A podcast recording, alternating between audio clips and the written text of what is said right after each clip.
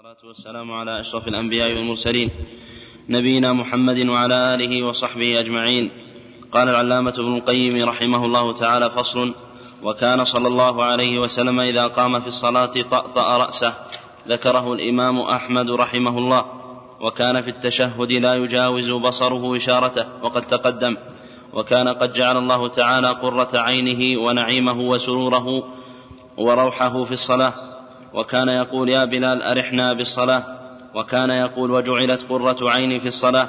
ومع هذا لم يكن يشغله ما هو فيه من ذلك عن مراعاة أحوال المأمومين وغيرهم مع كمال إقباله وقربه من الله تعالى وحضور قلبه بين يديه واجتماعه عليه. وكان يدخل في الصلاة وهو يريد إطالتها فيسمع بكاء الصبي فيخففها مخافة أن يشق على أمه وأرسل مرة فارسا طليعة له فقام يصلي وجعل يلتفت إلى الشعب الذي يجيء منه الفارس ولم يشغله ما هو فيه عن مراعاة حال فارسه وكذلك كان يصلي الفرض وهو حامل أمامة بنت أبي العاص ابن الربيع ابنة بنته وكذلك كان يصلي الفرض وهو حامل أمامة بنت أبي العاص كيف كيف صارت بنت؟ بنت بدل من أمامة أمامة أمامة إيش إعراب؟ مفعول به. حامل أمامة. مفعول به. مفعول به. مفعول به ليش؟ اسم الفاعل حامل. حامل اسم فاعل إيه. واسم الفاعل يعمل عمل فعله؟ نعم. وهو حامل أمامة بنت أبي العاص بن الربيع ابنة بنته زينب على عاتقه إذا قام حملها وإذا ركع وسجد وضعها. وكان يصلي فيجيء الحسن أو الحسين فيركب ظهره فيطيل السجدة كراهية أن يلقيه عن ظهره وكان يصلي فتجيء عائشة من حاجتها والباب مغلق فيمشي فيفتح لها الباب ثم يرجع إلى الصلاة وكان يرد السلام بالإشارة على من يسلم عليه وهو في الصلاة وقال جابر بعثني رسول الله صلى الله عليه وسلم لحاجة ثم أدركته وهو يصلي فسلمت عليه فأشار إلي ذكره مسلم في صحيحه وقال أنس رضي الله عنه كان النبي صلى الله عليه وسلم يشير في الصلاة ذكره الإمام أحمد رحمه الله. وقال صهيب مررت برسول الله صلى الله عليه وسلم وهو يصلي فسلمت عليه فرد إشارة. قال الراوي لا أعلمه. قال إلا إشارة بإصبعه وهو في السنن وهو المسند. وقال عبد الله بن عمر رضي الله عنهما خرج رسول الله صلى الله عليه وسلم إلى قباء يصلي فيه. قال فجاءته الأنصار فسلموا عليه وهو في الصلاة. فقلت لبلال كيف رأيت رسول الله صلى الله عليه وسلم يرد عليهم حين كانوا يسلمون عليه وهو يصلي؟ قال يقول هكذا. وبسط جعفر بن عون بن عون كفه وجعل بطنه أسفل وجعل ظهره إلى فوق وهو في السنن والمسند وصححه الترمذي ولفظه كان يشير بيده. وقال عبد الله بن مسعود رضي الله عنه لما قدمت من الحبشة أتيت النبي صلى الله عليه وسلم وهو يصلي فسلمت عليه فاومع برأسه ذكره البيهقي. وأما حديث أبي غطفان عن أبي هريرة رضي الله عنه قال قال رسول الله صلى الله عليه وسلم من أشار في صلاته إشارة تفهم عنه فليعد صلاته فحديث باطل. ذكره الدار قطني. وقال قال لنا ابن أبي داود أبو غطفان هذا رجل مجهول والصحيح عن النبي صلى الله عليه وسلم أنه كان يشير في صلاته رواه أنس وجابر وغيرهما وكان صلى الله عليه وسلم يصلي وعائشة معترضة بينه وبين القبلة فإذا سجد غمزها بيده فقبضت رجليها وإذا قام بسطتهما وكان عليه الصلاة والسلام يصلي. فجاءه الشيطان ليقطع عليه صلاته فأخذه فخنقه حتى سال لعابه على يده وكان يصلي على المنبر ويركع عليه فإذا جاءت السجدة نزل القهقرى فسجد على الأرض ثم صعد عليه وكان يصلي إلى جدار فجاءته بهمة تمر من بين يديه فما زال يدارئها حتى لصق بطنه بالجدار ومرت من ورائه يدارئها يفاعلها من المدارأة وهي المدافعة. وكان يصلي فجاءته جاريتان من بني عبد المطلب. قد اقتتلتا فأخذهما بيديه فنزع إحداهما من الأخرى وهو في الصلاة. ولفظ أحمد فيه فأخذتا بركبتي النبي صلى الله عليه وسلم فنزع بينهما أو فرق بينهما ولم ينصرف. وكان يصلي فمر بين يديه غلام فقال بيده هكذا فرجع. ومرت بين يديه جارية فقال بيده هكذا فمضت. فلما صلى صلى الله عليه وسلم قال هن أغلب ذكره الإمام أحمد وهو في السنن وكان ينفخ في صلاته ذكره الإمام أحمد وهو في السنن. وأما حديث النفخ وأما حديث النفخ في الصلاة كلام. الحمد لله والصلاة والسلام على رسول الله وبعد. فيريد العلامة ابن القيم رحمه الله فيما ذكر تقرير أن العمل في الصلاة والحركة والالتفات اليسير والنظر إلى غير موضع السجود والإشارة ونحو ذلك أن هذه أشياء لا تبطل الصلاة بل قد يكون فعلها من مصلحة الصلاة أو من مصلحة المصلي. وهذا هو الذي دلت عليه السنة وفيه أن قول من قال من العلماء المشهورين أن الإنسان له ثلاث حركات في صلاته أو أنه ليس له أن يتحرك ويتقدم خطوة أو يرجع وأن هذا مبطل لصلاته. هذه الأحاديث التي ذكر والأدلة تدل على عدم صحة هذا القول وأن الحركة في الصلاة لا تبطل الصلاة إذا كانت على وفق ما فعله النبي صلى الله عليه وسلم. وهل للحركة في الصلاة التي لا تبطلها ضابط؟ من أهل العلم من قسم الحركات في الصلاة إلى خمس حركات يعني أنواع وأحكام الحركات ومنهم من قال إن الحركة في الصلاة الأصل أنها ممنوعة لقوله جل وعلا قد أفلح المؤمنون الذين هم في صلاتهم خاشعون وأن الخشوع في الصلاة هو خشوع القلب وينتج عنه خشوع الجوارح وأن الحركة بمشي أو تقدم خطوة تأخر خطوة أو حمل صغير أو نحو ذلك هذا يخالف هذا الخشوع في حال عامة الناس. ومن أهل العلم من قال لا بأس بالعمل اليسير في الصلاة ومنهم من فرق ما بين العمل الذي فيه مصلحة الصلاة والعمل الذي والحركة التي ليست في مصلحة الصلاة. فإذا كان العمل في مصلحة الصلاة قالوا بجوازه وإذا كان في غير مصلحة الصلاة قالوا بمنع.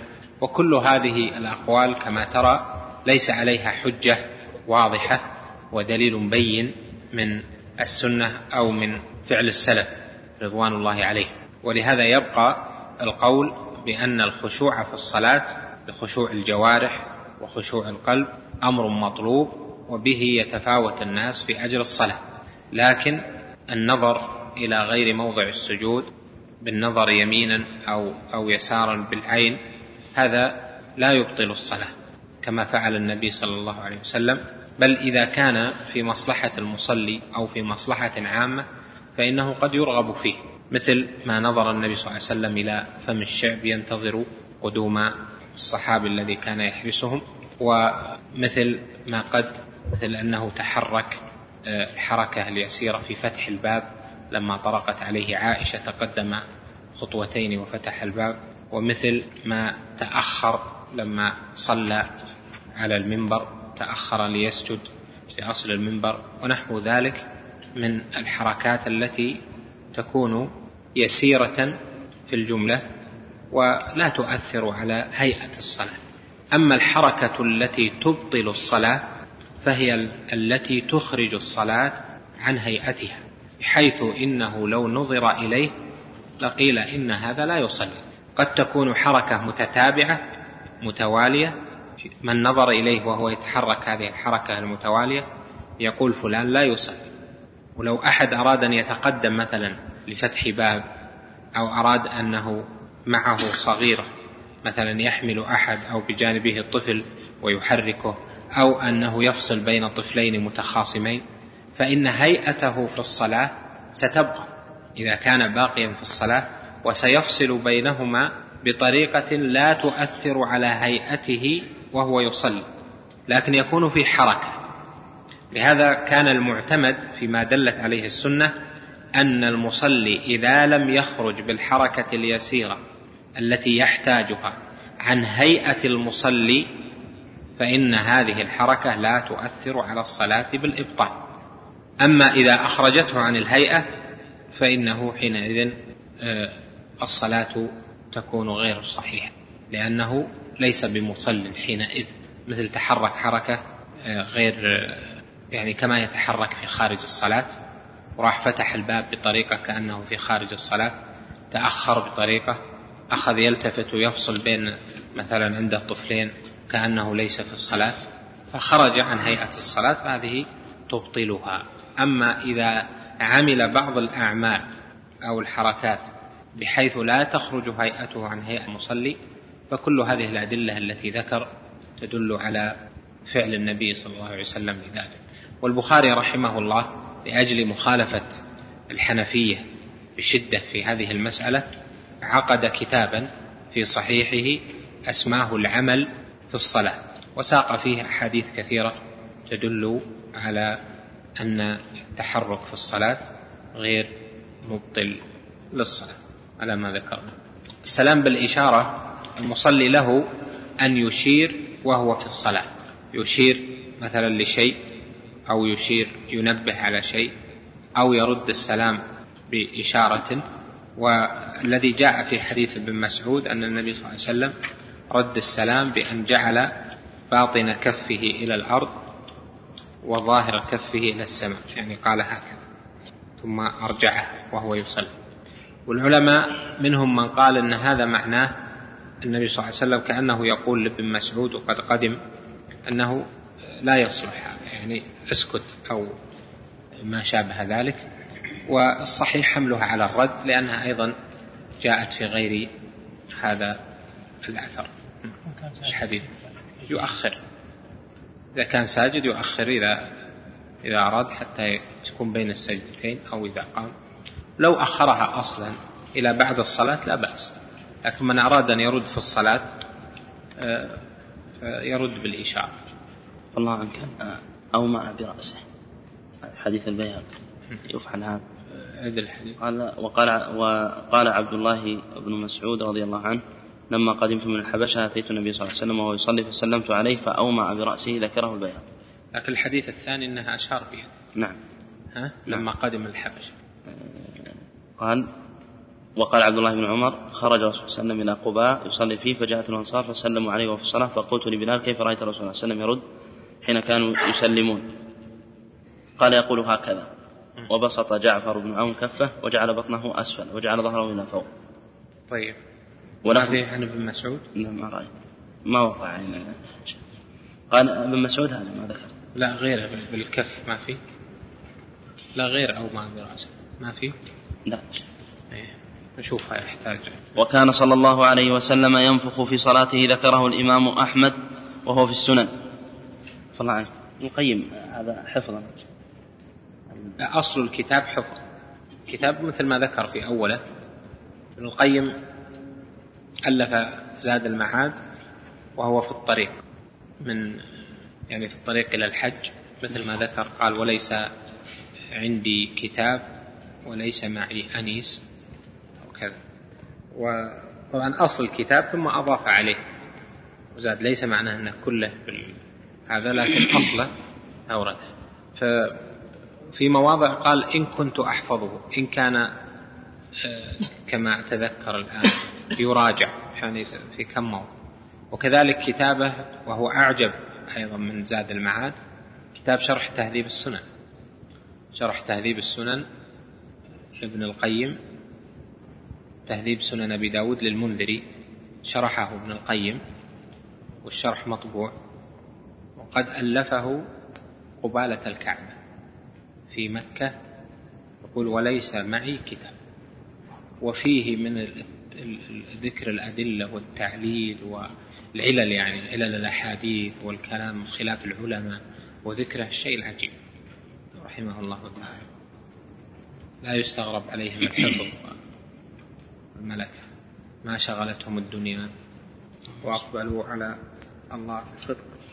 وأخاف أنهم هم الواهمين ما أقول يمكن أنهم هم الواهمين لأن الإشكال هو مثل ما صنع الآن الطبعة اللي عندكم هذه هذه طبعة الرسالة غيروا ألفاظ ابن القيم. ألفاظ ابن القيم فيما أورد من الأحاديث غيروها بما يوافق ما في النسخ المطبوعة. أنهم يقولون وجدنا اختلاف وألفاظ. وابن القيم رحمه الله أولا أنه حافظ ثانيا ألف الكتاب على هذا فيجب أن يبقى على عهدته ويشار في الحاشية إلى أنه اللي وجد كذا. ثالثا الكتب لها روايات.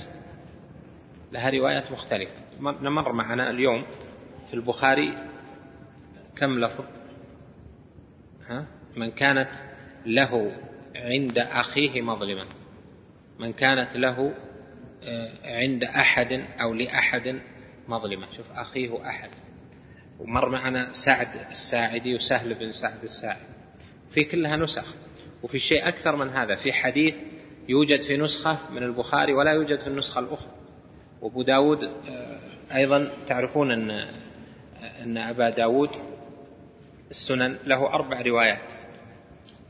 أربع روايات. الرواية المشهورة عندنا هو هي رواية اللؤلؤي ومن طريق الخطيب أيضا ولا فيه غيرها أيضا فيه طريق آخر. وفيه رواية ابن داسة كما هو معروف رواية ابن الأعرابي. وفيه نسخة مجلد من سنن أبي داود آه، صورته عندي. فيه رواية اللؤلؤي وفي الهامش فروقات الروايات الأخرى. بعض العلماء في بعضها زيادة ألفاظ وشعر ألفاظ وأحاديث إلى آخره. عندنا نسخ الترمذي الموجودة اختلاف كبير جدا بينه أولا في ترتيب الأحاديث ثانيا في اللفظ نفسه يكون في زيادة في تقديم في تأخير إلى آخره. الحقيقة أنا يعني بعد دراستي لهذا في مدة طويلة لم أسترح إلى تخطئة أهل العلم المتقدمين بناء على ما هو موجود في النسخ المطبوعة. وأعتبر هذا أنه تجرؤ وتوهيم بلا بشيء لا دليل آه، وحجة فيه. يعني كيف أحاكم ابن القيم أو ابن حجر أو حاكم على كتاب مطبوع؟ طبعه ربما شخص لا يعلم تعرفون الكتب الآن المطبوعة أكثرها كتب السنة طبعت بلا أسانيد أصلا. يعني ما فيه الآن لا يوجد طبعة يمكن الطبعة الأخيرة اللي طبع طبع صحيح البخاري برواية أبي ذر يمكن تستثنى لكنه في الماضي لا توجد طبعة تقول أن هذه رواية فلان. ما في. مثلا نقول هذه رواية الكشميهني. هذه هذه رواية الفربري نصا. بدون هذه رواية الكشميهني هذا هذه رواية أبي الوقت ما عندنا شيء من هذا. أبو داود يعني أسلم مع أيضا فيها اختلاف في الألفاظ زيادة. الترمذي ما تبنيها على رواية كلها نسخ مجمع يعني نسخ قديمة وكذا. مسند أحمد أيضا كله مجمع. مسند أحمد اللي بين أيدينا كله مجمع ما فيه النسخة الأصلية آه، لا توجد أصلا. واللي طبع من مسند أحمد إنما هو تجميع الحافظ عبد الله بن سالم البصري المكي في العهد المتأخر. وفيه قطع متقدمة من القرن السادس السابع يعني قوبلت عليها في بعض النسخ وليست نسخ كلها نسخة كاملة. يعني ما توجد نسخة من مسند أحمد كاملة قديمة. من القرن الرابع أو يعني الخامس أو السادس بحيث أن نعتمد عليه. فيه فهرس الحافظ بن عساكر للمسند. حافظ بن عساكر معروف. القرن السادس الهجري. عمل فهرسا لمسانيد المسند في داخله. مثلا أنس بن مالك يقول في الأول مثلا من المدنيين ها؟ يقول من الأول من البصريين. سهل بن سعد يقول لك هذا في الثاني من الشاميين والثالث من الكوفيين. كما هو موجود في المسند. نجد مسانيد فيما فهرسه ابن عساكر لا توجد في المسند اللي بين أيدينا. ما هي موجودة أصلا. وفيها أشياء يقول هو مثلا مسند فلان من الصحابة في الأول من الشاميين وفي الثاني من الكوفيين وفي الثالث من آه، من البصريين. تجد في المسند الحالي لا تجده إلا في مكان واحد. وهو حادثه مقسمة. الإمام أحمد له نظر كيف يقسم يعني يجعل حديث الصحابي بحسب البلد التي نسب إليها أو التي عاش فيها إلى آخره. و مثلا عندك صحيح مسلم هو رواية واحدة معروفة وصحيح مسلم هو أقل اختلاف كما هو معروف. لكن يأتي من ينسب إلى مسلم أحاديث ويقول مثل ما صنع الحافظ في, في البلوغ. ويأتي من يتعقبه يقول لم, لم يروه مسلم. وليس في صحيح مسلم وإنما في مسلم بلفظ كذا. حافظ بن حجر يعرف ليش عزاه إلى مسلم؟ لأن مسلما تارة يذكر اللفظ وتارة يذكر الإسناد ولا يذكر اللفظ. مسلم يورد لفظ ثم بعد ذلك يقول وحدثنا يحيى بن يحيى كذا بمثله بنحوه بمثله سواء. هذا الإسناد لم يذكر لفظه في مسلم. فيكون الحافظ العالم يعرف أن اللفظ هذا الإسناد موجود في مثلا في مسند أحمد. ما دام موجود في مسند أحمد لا غرابة أن يقال رواه مسلم. ويأتي واحد يبحث عنه يقول لم يروه مسلم لأنه نظر في ألفاظ مسلم ولم ينظر في الأسانيد. أسانيد مسلم التي يسميها بعضهم الشواهد. الشواهد. والشواهد هذه إن صحت التعبير أنها الشواهد وهي فيها نظر لكن إن صح التعبير هذه الشواهد فيها ألفاظ. ذلك المنذري لو راجعت في في تهذيبه لسنن أبي داود كان من من أدق الناس. أدق الناس عبارة. يقول هذا الحديث رواه البخاري ورواه مسلم ولم يذكر لفظه. لاحظ. ورواه مسلم ولم يذكر لفظه. هذه العبارة مزيد دقة من من المنذري. لكن لو قال رواه البخاري ورواه مسلم لصح من جهة صناعة الحديث. لكن يأتي من ينظر في الألفاظ من ينظر في الألفاظ ويقول لم يروها مسلم. ليست في مسلم. هذا صحيح باعتبار اللفظ لكن رواه مسلم لأنه قال وحدثني فلان وفلان بمثله. إذا رواه. لكن ما هي مسؤوليته أن بمثله؟ أنه ما ذكر مسؤوليته اللي يبحث العالم اللي يعرف الإسناد. فلهذا العلماء المتقدمون الأصل فيهم السلام خاصة الحفاظ الأجلاء مثل شيخ الإسلام ابن تيمية ومثل آه، ابن القيم والمنذري والحافظ بن حجر ومن هم حفاظ الحديث العلماء مثل ابن كثير. فالتجرؤ على أن هذا ليس بصحيح ولم يروي وكذا إلا إذا قامت الحجة. لكن اللي أرى الآن في صنيع عدد من المعاصرين أنهم أكثروا جدا من من التوهيم. يعني هذا لم يروه وهذا ليس بصحيح ولم يروه ولم يروه ولم يروه. هذا لا شك أنه يعني فيه نظر. يعني قد يهم في واحدة يهم في لفظ يهم في اثنين في ثلاث لكن بيهم في مية مو بصحيح. يعني الحافظ بن حجر في البلوغ بعضهم اللي استدركوا عليه جعلوه وهم في كم؟ أكثر من 120 حديث أو كلها غلط في تخريجه. هذا فيه نظر.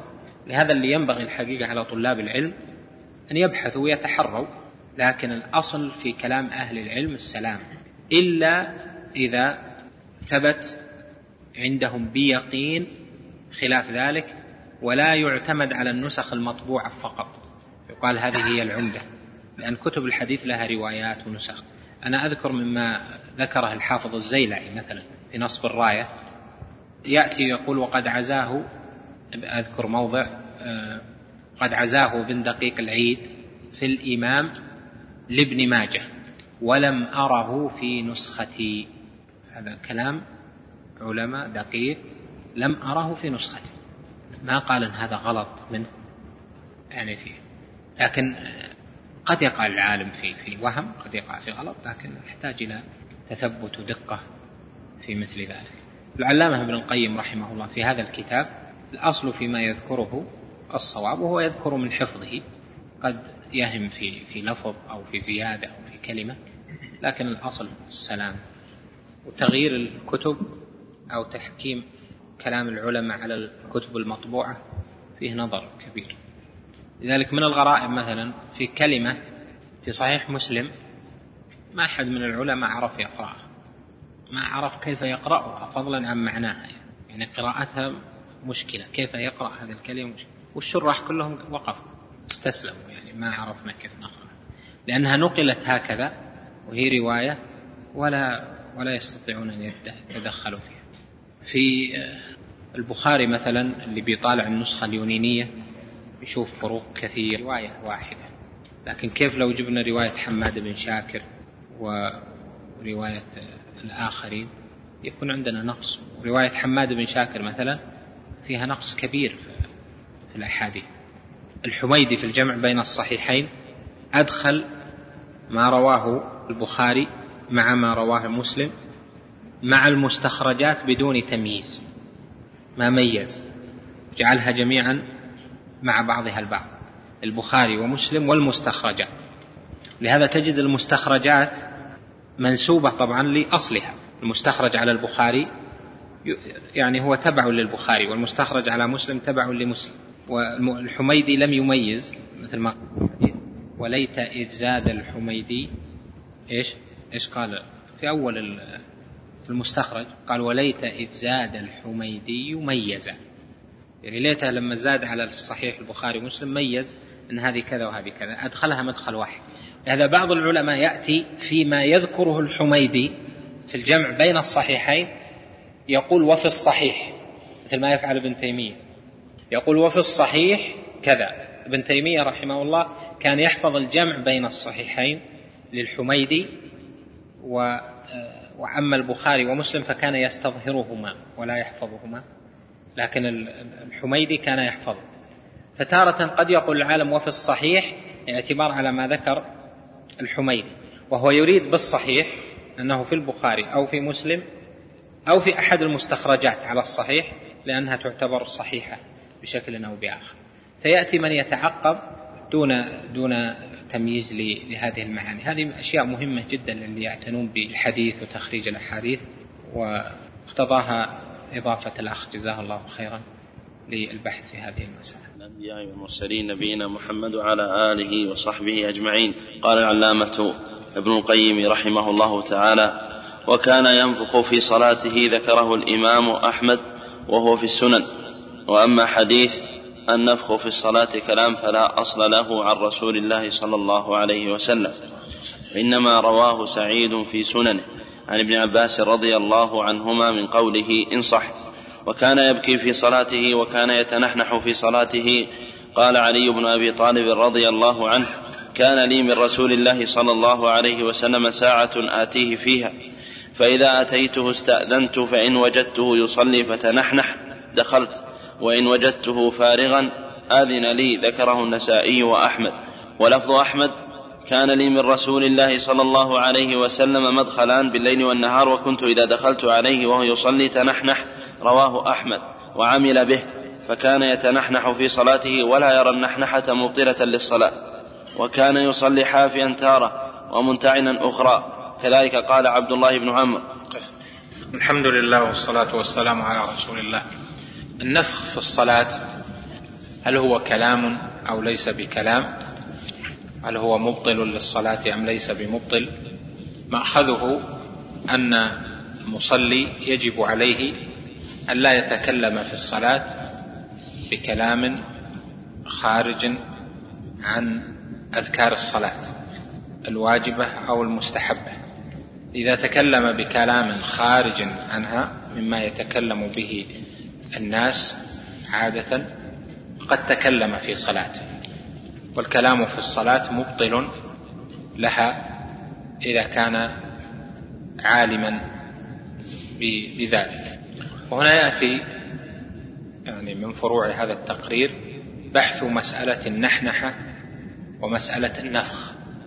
فهل النفخ في الصلاة مبطل أم لا؟ وهل النحنحة مبطلة أم لا؟ وبابهما باب واحد في أن النفخ أو النحنحة إذا لم يكن معهما خروج حرفين فإنهما لا يبطلان الصلاة. والتقييد بحرفين لأن أقل ما تكون منه الكلمة يكون بحرفين والحرف الواحد هو كلمة لكن هذا عند النحاة. حرف هذا مصطلح.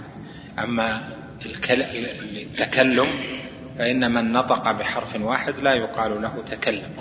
يتكلم إذا نطق بحرفين يقول مثلا قد لا إي ونحو ذلك فإذا نطق بحرفين صار متكلما. والكلام يبطل الصلاة كما هو معلوم. فإذا النفخ في الصلاة كلام هذا كما ذكر إنما هو مروي عن ابن عباس رضي الله عنهما عند سعيد وعند غيره وهو مبطل للصلاة إذا كان في حروف. النفخ نفخ وأظهر حرفا حرفين أو أكثر فإنه يكون حينئذ قد تكلم. والنحنحة لا تبطل الصلاة وحينئذ يكون المتنحنح غير متكلم لأنه لم يصدر منه حرفان فأكثر. لهذا الإمام أحمد عمل به لمجيئه في السنة ولأن النحنحة ليس فيها سماع لحروف ولا يفهم منها كلام وإنما هي صوت آه، يصدره. فإذا كان فيه مصلحة له في إما آه، تنبيها لغيره أو تصفية لحلقه أو نحو ذلك فإن هذا آه، لا يخرجه عن ذلك. ثم أيضا لأن النحنحة من جنس يعني من جهة الصوت من جنس السعال والنبي صلى الله عليه وسلم حصل منه السعال حصلت منه النحنحة. هذا كله لم يخرج منه آه، حرفين أو أكثر في صلاته. وكان يصلي حافيا تارة ومنتعلا أخرى كذلك قال عبد الله بن عمرو عنه وأمر بالصلاة بالنعل مخالفة لليهود. وكان يصلي في الثوب الواحد تارة وفي الثوبين تارة وهو أكثر. وقنت في الفجر بعد الركوع شهرا ثم ترك القنوت. ولم يكن من هديه القنوت فيها دائما. ومن المحال أن رسول الله صلى الله عليه وسلم كان في كل غداة بعد اعتداله من الركوع يقول اللهم اهدني فيمن هديت وتولني فيمن توليت إلى آخره ويرفع بذلك صوته.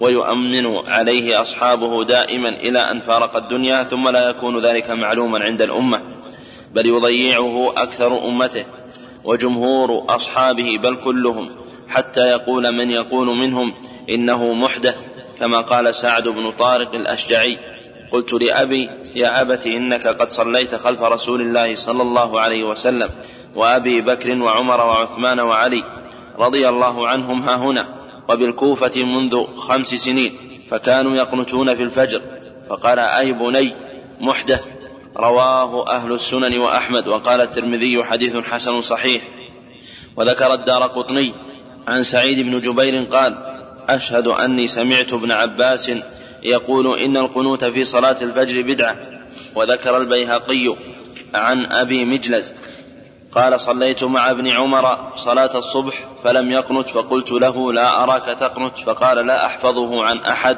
من أصحابنا. ومن المعلوم بالضرورة أن رسول الله صلى الله عليه وسلم البحث ربما يطول هنا. آه، ذكر مسألتين قبل مسألة القنوت في الفجر.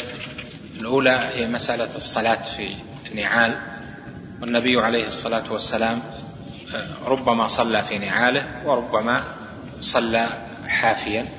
وقال خالف اليهود فإنهم لا يصلون في نعالهم.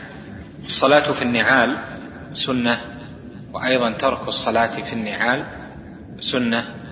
ولهذا قال ابن القيم رحمه الله كان يصلي منتعلا تارة وحافيا تارة.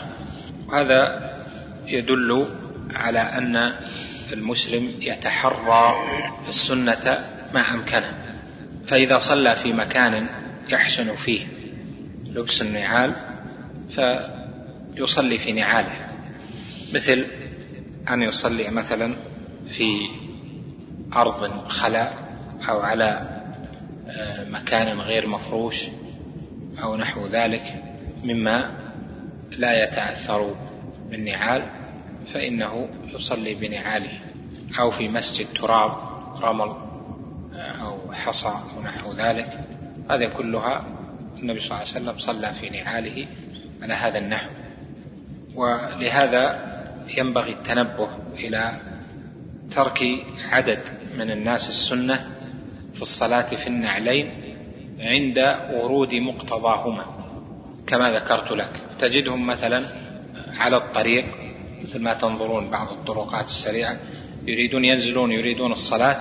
تجدهم خلعوا نعالهم وصلوا على الأرض على التراب حافين. هذا لا شك أنه في هذه الحال مخالف للسنة والسنة الصلاة في النعال. وكذلك أن يكون عليه آه، حذاء يشق عليه أن يخلعه ثم يشق عليه أن يلبسه. مثل الأحذية التي لها أربطة ونحو ذلك فترك المشقة في ذلك مع تحقيق السنة ورعاية عدم الأذى في في النعلين أو في الحذاء هذا ينبغي التنبه له وعن وتطبيق السنة في ذلك. أما المساجد المفروشة من مثل هذه المساجد وهي أكثر المساجد الآن في بلاد المسلمين مفروشة بفرش يؤثر فيه دخول المسلم بنعاله لأن هذا الفرش يظهر فيه أثر التراب بسرعة. فمن وطئ بحذائه أو بنعله على آه، مثل هذه الفروش فإنه يظهر فيه أثر ذلك والناس يسجدون ويصلون. فلهذا نقول السنة في هذه الحال ترك الصلاة في النعال لتحقيق لأمرين.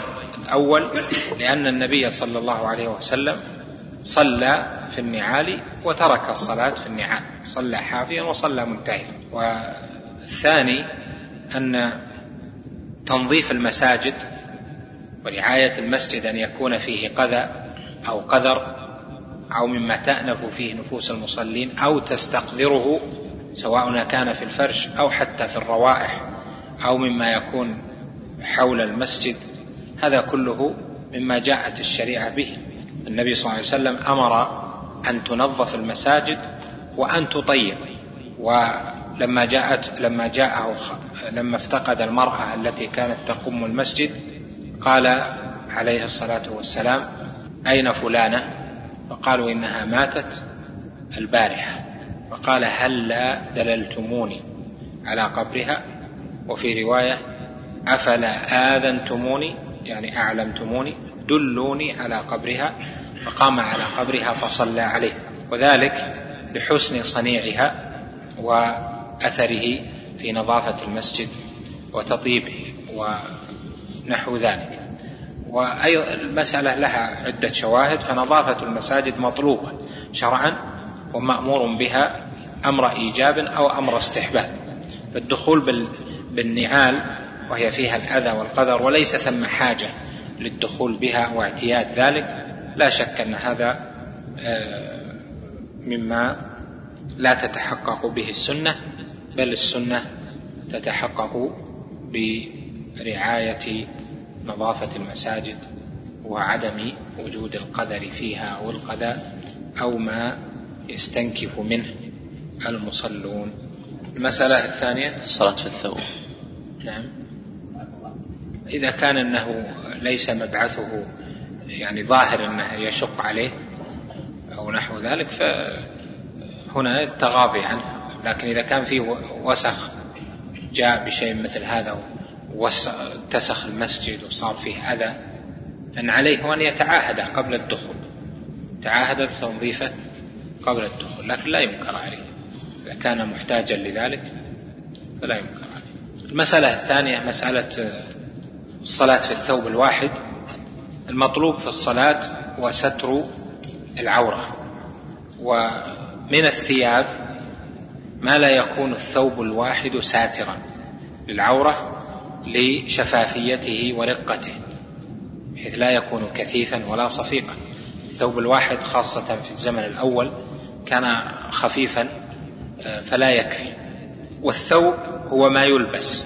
قد يكون سروالا وقميصا وقد يكون رداء وقد يكون قميصا وحده. فالثوب هو ما يلبس ما يلبسه الإنسان. الصلاة في الثوب الواحد منهي عنها لأن الغالب أن الثوب الواحد لا يستر البشرة لا يستر العورة بحيث لا يصف البشرة فيستحب هنا بل يجب أن يستر العورة بأن يلبس أكثر من ثوب مثل أن يلبس سروالا وأن يلبس عليه آه، قميصا. فيكون قد لبس ثوبين. ويجوز له أن يقتصر على الثوب الواحد إذا كان ساترا لعورته مثل أن يكون في بيته آه، يريد أن يصلي من الليل أو يصلي ما شاء الله فيقتصر في لباسه على الرداء يقتصر على الرداء والرداء يكون صفيقا كثيفا مثل رداء الشتاء ونحو ذلك فهذا يكون آه، لا بأس به لأنه تحقق منه ستر العورة. مسألة الصلاة مسألة القنوت يحتاج إلى قراءته وهو طويل. نرجعه إن شاء الله المرة القادمة. الله اللي بعده صفة إيش؟ النفخ إخراج الهواء. مو بزفير أكثر يعني. التأفف إذا كان بان من حرفين فهذه كلمة. أف هذه كلمة. فلا تقل لهما أف في أحد الإخوة أرسل فائدة هنا جزاه الله خيرا فقال النجاء بفتح النون هو النجاة. على البحث اللي في الآية. أما المناجاة فبكسر النون لا غير يعني نجاء. مصدر ناجى يناجي مناجاة ونجاء. فيكون النداء والنجاء على حد كلامه آه، هما. وأما النجاء فهو فهي النجاة. ونراجعها إن شاء الله لمزيد بحث لكن ظاهر ظاهر كلامه أنه على الصواب أثابه الله. ثم قال الأثر عن علي يرويه مجاهد عنه وقد نص الحفاظ على عدم سماعه منه. وأنكروا ما جاء فيه التصريح بالسماع ثم مثل هذا يستغرب ألا يروى آه، بإسناد كوفي مع حرص الشيعة آه، على مناقب علي. وقد كان ابن سيرين يرى عامة ما يروى عن علي كذب فيخشى أن يكون هذا منها. والله أعلم. هذه فائدة. جزاه الله خيرا. لكن تحتاج إلى مزيد بحث إن شاء الله ظاهرها الصواب بإذن الله. نعم. القاعدة الرابعة والعشرون سبق إلى المباحات وهو أحق بها من غيره المراد بالمباحات هنا ما ليس له مالك ولا هو من الاختصاصات لقوله صلى الله عليه وسلم من سبق إلى ما لم إلى ما لم يسبق إلى ما لم يسبق إليه مسلم فهو أحق به فيدخل في هذا السبق إيش؟ شكلها فيدخل في هذا السبق لا. فيدخل في هذا السبق السبق يعني يدخل السبق فيما فيما ذكر. لأن الآن الآن بيمثل للقاعدة. نعم. السبق هو أن يكون سابقا. أما السبق بفتحتين فهو الجعل الموضوع على السباق. لا سبق إلا في خف أو نصل أو حافل يدخل في هذا السبق إلى أحياء الأرض المواد فإذا أحياها بحفر بئر وصل إلى مائها أو أجرى ماء إليها أو منع ما لا تزرع الأرض مع وجوده كمنافع المياه وككثرة الأحجار إذا نقاها منها أو يبني عليها بنيانا فبذلك يملكها. ولو كان نهر المباح يملكها بكسر اللام. بذلك يملكها. لأن في الغالب في الغالب الملك يحتاج مراجعة التصريف ملك آه، يملك ملكا ملك يملك ملكا. يحتاج راجع أنت. لكن مبنى الكلام على أن الملك بكسر الميم لما يملك من الأشياء والأعيان. يعني تكون ملكا له بمال يعني مما يملك بمال. أما الملك فهو الملك المعنوي يعني ما ينفذ فيه أمر الأمر والنهي. تقول هذا ملك ملكي يعني أنا آمر عنها فيه. أنت الآمر والنهي وتقول هذا ملكي إذا أردت أنه أنك اشتريته. صار ملكا لك. لهذا نقول مثلا في الفقه قواعد أو نظرية إيش؟ الملكية. ما نقول الملكية نظرية الملكية لأن الملك آه، هو التملك. يعني هذا على اعتبار أكثر كلامهم. ومنهم من يقول الملك هو الملك واحد. نعم. ولو كان النهر المباح أو الوادي يسقي حروثا يمر عليها قدم الأعلى في الأعلى لأنه أسبق. وأما المياه المملوكة يريد بهذه قف هنا. يريد بهذه القاعدة أن المسلمين يشتركون في استحقاق المباح. المباح يشتركون في استحقاقه فإذا كان هذا المباح لم يسبق أن أخذه مسلم وليس فيه انتفاع عام للمسلمين كمراعيهم أو حمايتهم أو نحو ذلك وليس قرب حواضرهم ومدنهم فإن من سبق إليه فأحياه فإنه أحق به. لأن من سبق إلى ما لم كما في الحديث من سبق إلى ما لم يسبق إليه مسلم فهو أحق به. وهذه القاعدة كبيرة وعظيمة ومثل لها بالسبق إلى إحياء الموات.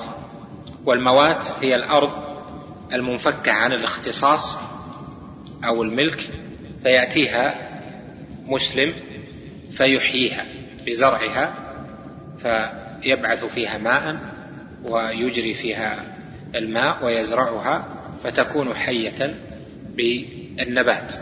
أو يحجرها أيضا فيجعلها مختصة به تهيئة لإحيائها الإحياء الشرعي بأن يدير عليها جدارا أو يدير عليها آه، ترابا أو نحو ذلك.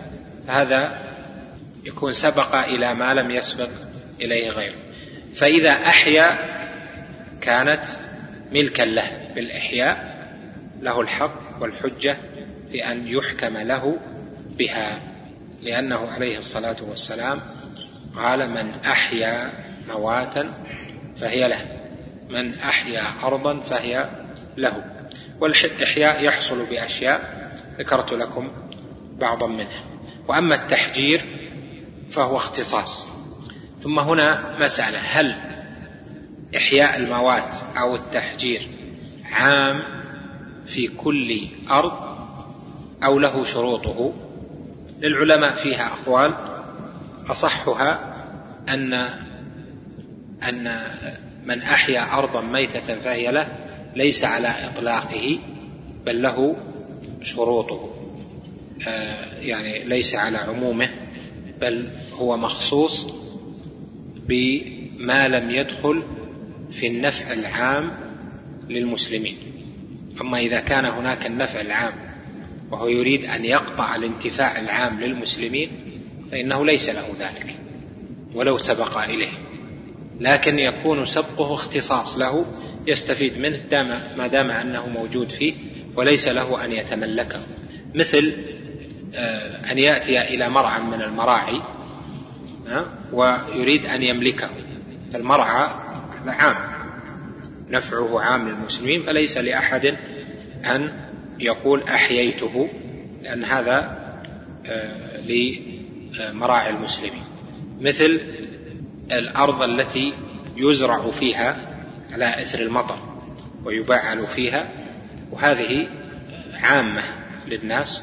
إذا ذهب المطر زرعوا يعني على إثره.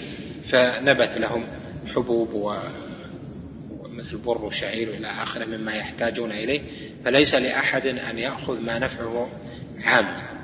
وهنا بحث العلماء من المالكية والحنابلة وجماعة ما حول حواضر المسلمين مثل ما حول المدن حول الرياض حوله ملاصق له.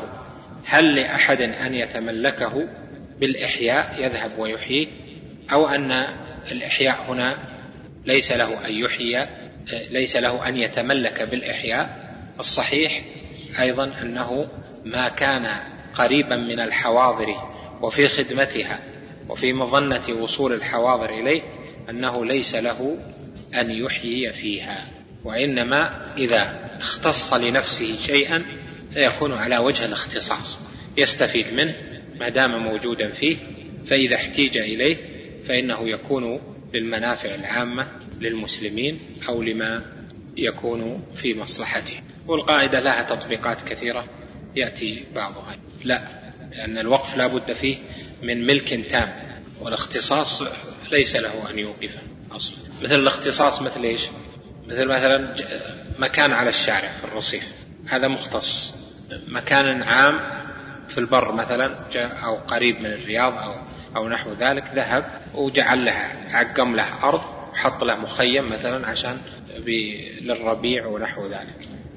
هذا يعتبر تحجير اختصاص له.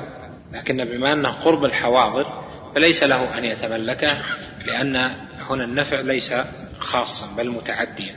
كان أو جاء في في أرض عامة في داخل البلد عمل له في خيمة وأراد أنه يعني يستمتع فيها. هذا اختصاص له إذا لم يأتي مالك له مالك لهذه الأرض أو مالك لهذا العقار. الاختصاص لا بأس به لكن ما يملك بالاختصاص وإنما الاختصاص أنه يقدم على غيره في الاستفادة والانتفاع بهذا الشيء. ها؟ هذا اختلف العلماء. هل يبيع الاختصاص؟ على قولين منهم من منع بيع ما له حق الاختصاص فيه. والقول الثاني الجواز والجواز هو الذي تدعمه تدعمه القواعد الشرعية. ما كان مختصا بالإنسان بالمسلم فله أن يبيعه لأن المنافع تباع والمنفعة تباع ووجه الاختصاص هو المنفعة انتفاعه بهذا المكان. إذا أراد أن يقول مثلا أنا مكان اختصاصي هذا أنا أتنازل لك عنه بمئة ريال تنازل لك عنه بألف ريال. فهو مختص به فيكون قد باع ما له الحق فيه وهو الاختصاص. فيحل الثاني محله في الاختصاص لا في الملك. فيكون حينئذ بيع انتفاع بيع انتفاع اختص به الأول. ومن أمثلة مسألة بيع الاختصاص بيع أرقام الهواتف. أرقام الهواتف أو أحيانا التذاكر تذاكر السفر التي تعطى لبعض الناس. فهنا هل بيع رقم الهاتف. ببيع الرقم بألف ريال بخمسمائة ريال بأكثر إلى آخره. هل يقال الرقم هذا هو للشركة؟ أنت ما يجوز لك تبيعه لأنه ليس ملكا لك بدليل أنه لأي عارض يفصلون الخدمة عنك ولا يصير لك الفائدة منه. أم أنه له أن يبيعه لأنه اختصاص آه، وانتفاع له دون غيره؟ الصحيح أن له أن يبيعه لأنه بيع اختصاص وبيع انتفاع ولا مانع شرعا من بيع من بيع الانتفاع. من أحسن من بحث هذه المسألة الحافظ بن رجب في القواعد الفقهية في أنواع الملك لأن الملك خمسة أنواع ملك عام وهو لله جل وعلا وملك عين وملك منفعة وملك انتفاع وأظن ملك اختصاص. نعم. يحل الثاني محل الأول. لكن ما يورث ورث آه، ورث الأملاك. لأن اللي يورث الملك. لا أقول اللي يورث معنى يورث يورث أي صار للورثة ملكا له كالتركة. وليس من التركة لأنه ليس ملكا له. لكن يحلون محله في الاختصاص لأنهم تبع له. الرقم الهاتف يحلون محله. هل يقول والله مات اللي طلع باسمه نسحبه منكم بعدين أنتم قدموا متى يطلع لكم؟ كذا ليس لهم ذلك لأن الورثة يحلون محل أبيهم في الاختصاص. ما لم يظهر معارض كمل كيف؟ لا بيع التأشيرة ممنوع ممنوع نظاما. ولي الأمر مانع ذلك. فأصل التأشيرة ليس مباحا سبق إليه. وأخذها بشرط أنه محتاج لعمل هذا المسلم أو عمل هذا العام. فإذا هو احتال على ذلك وباع ليس له ذلك لا يجوز له أن يبيع ما منعه من ولي الأمر. ومن فروع هذا الأصل السبق إلى صيد البر أو البحر أو إلى حطب أو حشيش أو نحوها أو نحوها من المباحات فمن سبق إلى شيء منها فهو أحق به. ولا يملكه إلا بحيازته لا بمجرد رؤيته ويدخل في هذا السبق إلى المساجد أو الجلوس أو الجلوس في الأسواق أو البيوت المسبلة إذا لم تتوقف على ناظر يقرر فيها. هذه أمثلة للمباحات التي إذا سبق إليها مسلم فإنه أحق بها. من سبق إلى مكان في المسجد فهو أحق به من سبق إلى وقف سبالة آه، لسكنى مثلا طلبة العلم.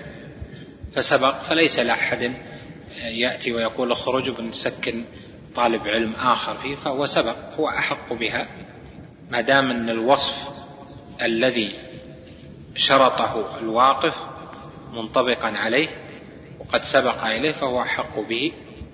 ومن مثل أماكن الطرقات مواقف السيارات وما شابه ذلك من آه، إجراء المياه ونحو ذلك. ذكر لك قبل هذا أن مسألة المياه المشتركة القريب من من النهر والبعيد أو من الوادي والأبعد والأبعد يسقي الأول فالأول يسقي الأقرب ثم الذي بعده ثم الذي بعده. لماذا؟ لأن الأول أسبق. أسبق لاستقبال الماء والماء مشترك بين المسلمين فسبق غيره في ذلك لقربه فهو أولى به. في أحد الإخوة سأل يقول كيف الجمع بين قول النبي صلى الله عليه وسلم لا يصلي الرجل في الثوب الواحد ليس على عاتقه منه شيء وقول ابن القيم كان يصلي في الثوب الواحد تارة قوله لا يصلي في الثوب الواحد ليس على عاتقه منه شيء لأن الثوب الواحد قد يكون إزارا. فيكون ستر العورة ما بين السرة إلى الركبة لكن العاتق أو العاتقان ليس عليهما شيء من ذلك الثوب. هذا منهي عنه. ولذلك من شروط صحة الصلاة أن يستر عورته وهي من السرة إلى الركبة مع جميع أحد العاتقين. مع جميع أحد العاتقين. لأجل هذا الحديث حديث أبي هريرة لا يصلين أحدكم في الثوب الواحد ليس على عاتقه منه شيء. أو نهى أن يصلي الرجل في الثوب الواحد ليس على عاتقه منه شيء. قوله عاتقه هذا يعم جميع أحد العاتقين. فلذلك النهي هنا يقتضي الفساد لأنه متعلق بسترة في الصلاة والسترة في الصلاة من شروطها. والنهي إذا كان عائدا إلى ركن أو واجب أو شرط فإنه يدل على فساد المنهي عنه. لهذا صار من شروط صحة الصلاة أن يستر عورته وهي من السرة إلى الركبة بالنسبة للرجل البالغ وجميع أحد عاتقيه. ولهذا صلاة اللي يصلون في الفنايل اللي تسمى علاقة اللي فيها خيط واحد لا تصح الصلاة. إذا صلى بسراويل السراويل مفرد بسراويل وفنيلة واحدة بخيطين لا يستر جميع أحد العاتقين فإن الصلاة لا تصح. كذلك إذا كان يصلي في فنيلة مفتوحة كثير بعض الفنائل يصير فتحتها إلى نصف عاتق فيكون لم يستر جميع أحد العاتقين فليس له أن يصلي فيها وحدها. وقوله هنا ليس على عاتقه منه شيء يدل على أن يكون العاتق جميعه عليه شيء من اللباس. هذا فيه فائدة أن وجود اللباس على العاتق ليس كوجوده على العورة فالعورة يلزم سترها بمعنى ألا يكون هناك ظهور للعورة ولا للونها ولا يعني لتفاصيلها يعني تفاصيل اللون والشعر فيها. يسترها بلباس صفيق. لكن العاتق لا يلزم أن يستر لونه بل إذا ستره يعني إذا وضع عليه لباس يكتفي يكتفى به سواء كان مشفا عن اللون أو لا يكون مشفا عنه لقوله لا يصلي الرجل أو نهى أن يصلي الرجل في الثوب الواحد ليس على عاتقه منه شيء ولم يجعله كستر العورة. نكتفي بهذا القدر. وفقكم الله لما فيه رضاه. إيه كيف؟ لا يعني هذا من مما يجب عليه مما يجب عليه. واحد يصلون في الإحرام وهم ما عليهم شيء. لا هم مطبعين إذا كان مطبع ستر جميع أحد العاتقين. يعني ما يقول لا لا ما يجب عليهم ستر اثنين. لأنه يقول ليس على عاتقه ما هو ليس على ما قال على عاتقه ليس على عاتقه منه شيء. فإذا ستر جميع أحد العاتقين والطبع خلاص كافي. هي كلها جميع يعني. نعم إذا كان الثوب يعني الثوب ما هو؟ الثوب ما يلبس. الثوب قد يكون رداء إذا لبس رداء فإنه يعمل رداء ويرميه على يعني قصدي إزار إذا كان عليه إزار يرميه عليه أو كان عليه قميص ها؟ قميص بيكون طويل القميص مثل مثل لباسه إذا كان عليه وش تقول مثلا؟ بشيء بيلبسه ما أدري أمثلة ألبسة الناس. فبيصلي يعني شيء ستر عورته لكن لابد يلقيه على يلقي طرفه على كتفه بحيث إنه ما ما تكون كتف. نعم. لا مثل ما قلت لك الثوب الواحد عندهم ربما كان خفيفا والأكثر كانت الثياب رقيقة فتظهر العورة. لكن إذا كان صفيقا سميكا يستر العورة ما في بأس. النبي صلى الله عليه وسلم دخل عليه الصحابي ورأى يصلي في ثوب. نعم. اللي هو ستر العاتق ليس ستر العاتق من شروط الصلاة لكن ستر العورة مع جميع أحد العاتقين. هذا هو شرط الصلاة حسب تعبير الحنابلة رحمهم الله. يقول ستر العورة وهي ما بين السرة إلى الركبة مع جميع أحد العاتقين. هذه جملة ما يستثنى لكن ما يفرد العاتق ب... نعم نهي نهي. لا هو لا هو النهي. نهى أن يصلي الرجل في الثوب الواحد ليس على عاتقه من شيء. وش المنفي وش نعم.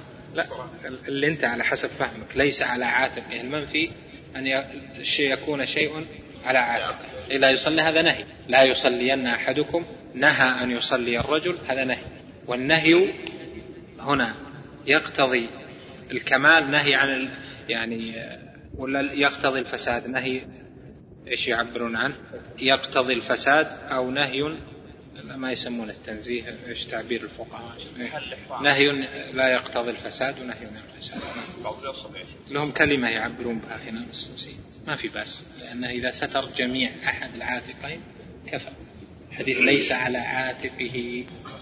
هذا على الكمال على الكمال. الشرط عاتق واحد.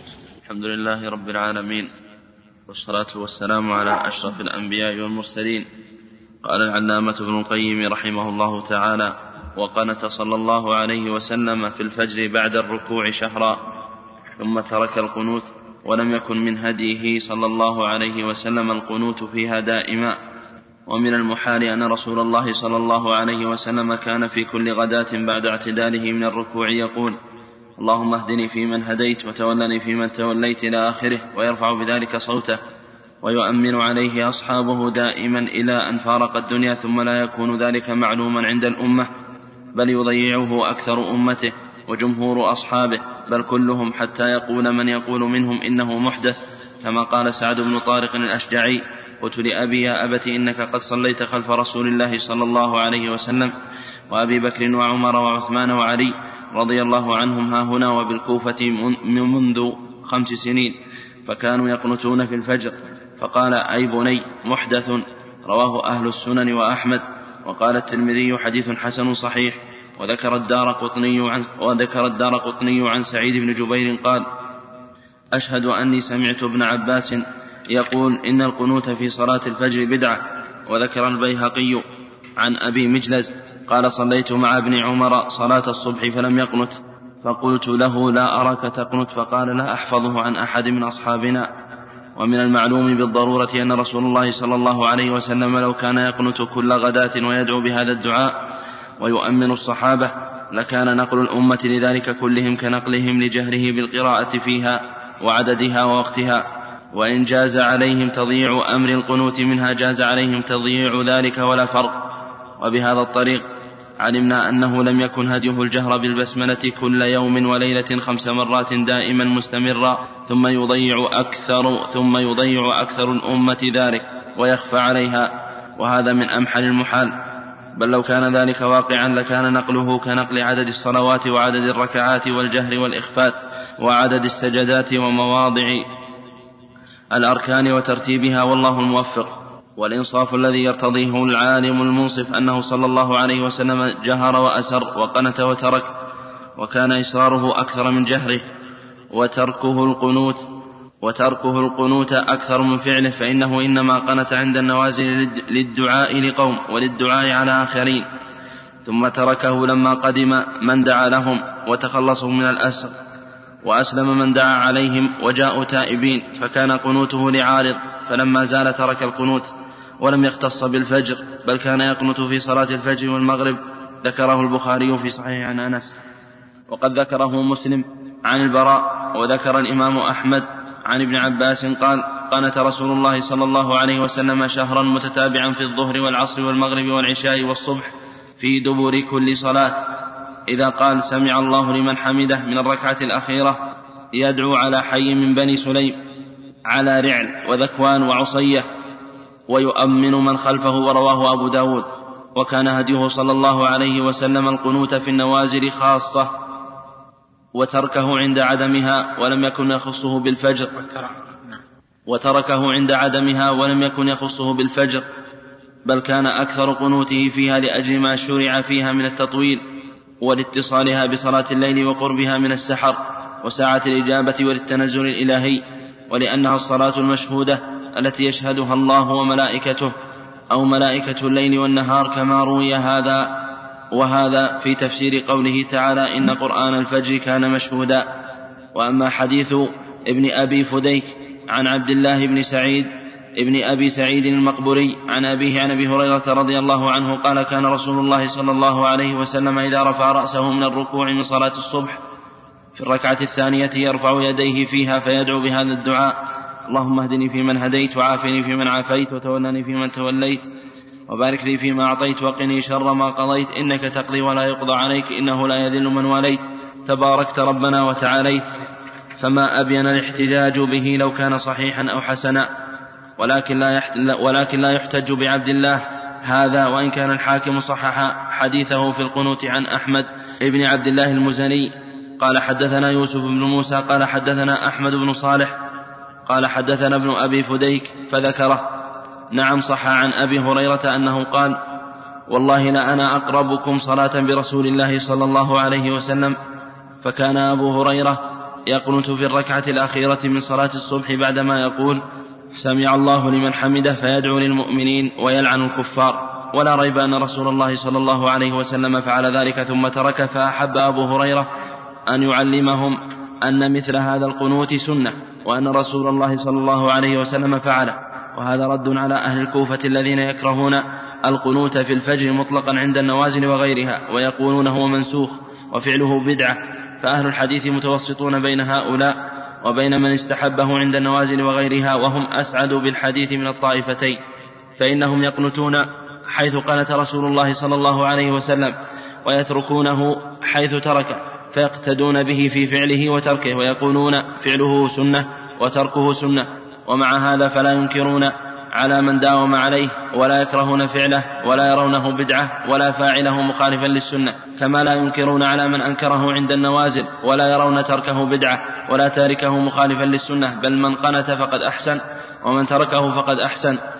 وركن الاعتدال محل الدعاء والثناء وقد جمعهما النبي صلى الله عليه وسلم فيه ودعاء القنوت دعاء وثناء فهو أولى بهذا المحل وإذا جهر به الإمام أحيانا ليعلم المأمومين فلا بأس بذلك فقد جهر عمر بالاستفتاح ليعلم المأمومين وجهر ابن عباس بقراءة الفاتحة في صلاة الجنازة ليعلمهم أنها سنة ومن هذا أيضا جهر الإمام بالتأمين وهذا من الاختلاف المباح الذي لا يعنف فيه من فعله ولا من تركه وهذا كرفع اليدين في الصلاة وتركه وكالخلاف في أنواع التشهدات وأنواع الأذان والإقامة وأنواع النسك من الإفراد والقران والتمتع. وليس مقصودنا إلا ذكر هديه صلى الله عليه وسلم. وليس وليس. وليس مقصودنا إلا ذكر هديه صلى الله عليه وسلم. الذي كان يفعله هو فإن فإنه قبلة القصد. وإليه التوجه في هذا الكتاب وعليه مدار التفتيش والطلب وهذا شيء والجائز الذي لا ينكر فعله وتركه شيء فنحن لم نتعرض في هذا الكتاب لما يجوز ولما لا يجوز وإنما مقصودنا فيه هدي النبي صلى الله عليه وسلم الذي كان يختاره لنفسه فإنه أكمل الهدي وأفضله فإذا قلنا لم يكن من هديه المداومة على القنوت في الفجر ولا الجهر بالبسملة لم يدل ذلك على كراهية غيره ولا أنه بدعة ولكن هدي ولكن هديه ولكن ولكن ولكن هديه صلى الله عليه وسلم أكمل الهدي وأفضله والله المستعان. وأما حديث أبي جعفر الرازي عن الربيع بن أنس عن أنس قال ما زال رسول الله صلى الله عليه وسلم يقنت في الفجر حتى فارق الدنيا وهو في المسند والترمذي وغيرهما فأبو جعفر قد ضعفه أحمد وغيره. وقال ابن المديني كان يخلط وقال أبو زرعة كان يهم كثيرا وقال ابن حبان كان ينفرد بالمناكير عن المشاهير وقال لشيخنا ابن تيمية قدس الله روحه وهذا الإسناد نفسه هو إسناد حديث وإذا أخذ ربك من بني آدم من ظهورهم حديث حديث أبي أبي بن كعب الطويل وفيه وكان روح عيسى عليه السلام من تلك الأرواح التي أخذ عليها التي أخذ عليها العهد التي أخذ عليها العهد والميثاق في زمن آدم. فأرسل تلك الروح إلى مريم عليها السلام حين انتبذت من أهلها مكانا شرقيا فأرسله الله في صورة بشر فتمثل لها بشرا سويا. قال فحملت الذي يخاطبها فدخل من فيها وهذا غلط كيف كيف؟ حملت إيش؟ فحملت الذي يخاطبها. كان عمر طبعا. ما في شيء.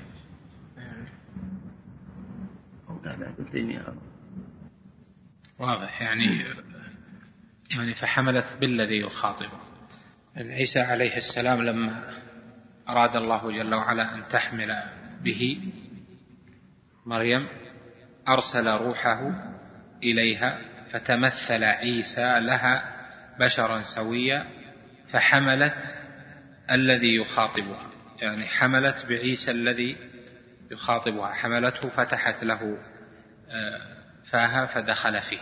على حد الرواية هذه وهذا غلط كما ذكر غلط بين. يعني المقصود حملت بالذي يخاطبه. تقول المقصود حملت بالذي يخاطبه. نعم. وهذا غلط محض. فإن الذي أرسل إليها الملك الذي قال لها إنما أنا رسول ربك لأهب لك غلاما زكيا ولم يكن الذي خاطبها بهذا هو عيسى بن مريم هذا محال. هذا من عجائب الأشياء في التفسير وفي أقوال الناس وهو دليل ذهاب العلم أو عدم العلم أنه يأتي أحد ويأخذ آه، بعض آية أو بعض حديث ويفسره بتفسيرات إلى آخره. يظهر للناظر الذي لا يعلم يظهر أن التفسير صحيح لأنه قطعه عما قبله وقطعه عما بعده. لكن الآن إذا سيقت الآيات وقرأت حتى على العامي فإنه سيفهم من هذا القول بعيد عن عن الصواب أصلا. فتمثل لها بشرا سويا قالت إني أعوذ بالرحمن منك إن كنت تقيا. قال إنما أنا رسول ربك لأهب لك غلاما زكيا. فهو رسول والغلام غير الرسول إلى آخره. فالسياق يدل على على إبطال هذا القول. ولهذا ينبغي العناية كثيرا والتنبه إلى السياق والسباق واللحاق في فهم في فهم الحجج في الكتاب وفي السنة فإنها لا تفهم إلا بفهم أولها وآخرها. أما من يأخذ قطعة من آية يعني جملة من آية أو جملة من حديث ويستدل به بدون النظر إلى سباقه ولحاقه وسياقه فهذا لا شك سيعزب عنه فهم الصواب. وهو اليوم الموجود في كثير ممن يتكلمون. يأتي بجملة ويقول قال كذا دون ما ينظر في معنى الحديث ولا في تمامه ولا الآية. الله المستعان. وأيضا في من ينظر أحيانا في بعض الأحاديث دون النظر في أحاديث أخرى. يأتي في آية ويفسرها دون النظر إلى الآيات المماثلة في القرآن. نعم. والمقصود أن أبا جعفر الرازي صاحب مناكير. لا يحتج بما تفرد به أحد من أهل الحديث البتة ولو صح لم يكن فيه دليل على هذا القنوت المعين البتة فإنه ليس فيه أن القنوت هذا الدعاء فإن القنوت يطلق على القيام والسكوت ودوام العبادة والدعاء والتسبيح والخشوع كما قال تعالى وله من في السماوات والأرض كل له قانتون وقال تعالى أمن هو قانت آناء الليل ساجدا وقائما يحذر الآخرة ويرجو رحمة ربه وقال تعالى وصدقت بكلمات ربها وكتبه وكانت من القانتين. وقال صلى الله عليه وسلم أفضل الصلاة طول القنوت. وقال زيد بن أرقم لما نزل قوله تعالى وقوموا لله قانتين أمرنا بالسكوت ونهينا عن الكلام. وأنس وأنس رضي الله عنه لم يقل لم يزل يقنت بعد الركوع رافعا صوته اللهم اهدني فيمن هديت إلى آخره ويؤمن من خلفه. ولا ريب أن قوله ربنا ولك الحمد ملء السماوات وملء الأرض وملء ما شئت من شيء بعد. أهل الثناء والمجد أحق ما قال العبد. إلى آخر الدعاء والثناء الذي كان يقوله قنوت وتطويل وتطويل هذا الركن قنوت. وتطويل وتطويل القراءة قنوت. وهذا الدعاء المعين قنوت. فمن أين لكم أن أنسا إنما أراد هذا الدعاء المعين دون سائر أقسام القنوت؟ ولا يقال تخصيصه القنوت بالفجر دون غيرها من الصلوات دليل على إرادة الدعاء المعين. إذ سائر ما ذكرتم من أقسام القنوت مشترك بين الفجر وغيرها وأنس خص الفجر دون سائر الصلوات بالقنوت. ولا يمكن أن يقال إنه الدعاء على الكفار ولا الدعاء للمستضعفين من المؤمنين لأن أنسا قد أخبر أنه كان قنت شهرا ثم تركه فتعين أن يكون هذا الدعاء الذي داوم عليه هو القنوت المعروف. وقد قنت أبو بكر وعمر وعثمان وعلي والبراء بن عازب وأبو هريرة وعبد الله بن عباس وأبو موسى الأشعري وأنس بن مالك وغيرهم. والجواب من وجوه. أحدها أن أنسا قد أخبر أنه صلى الله عليه وسلم كان يقنت في الفجر والمغرب كما ذكره البخاري فلم يخصص القنوت بالفجر.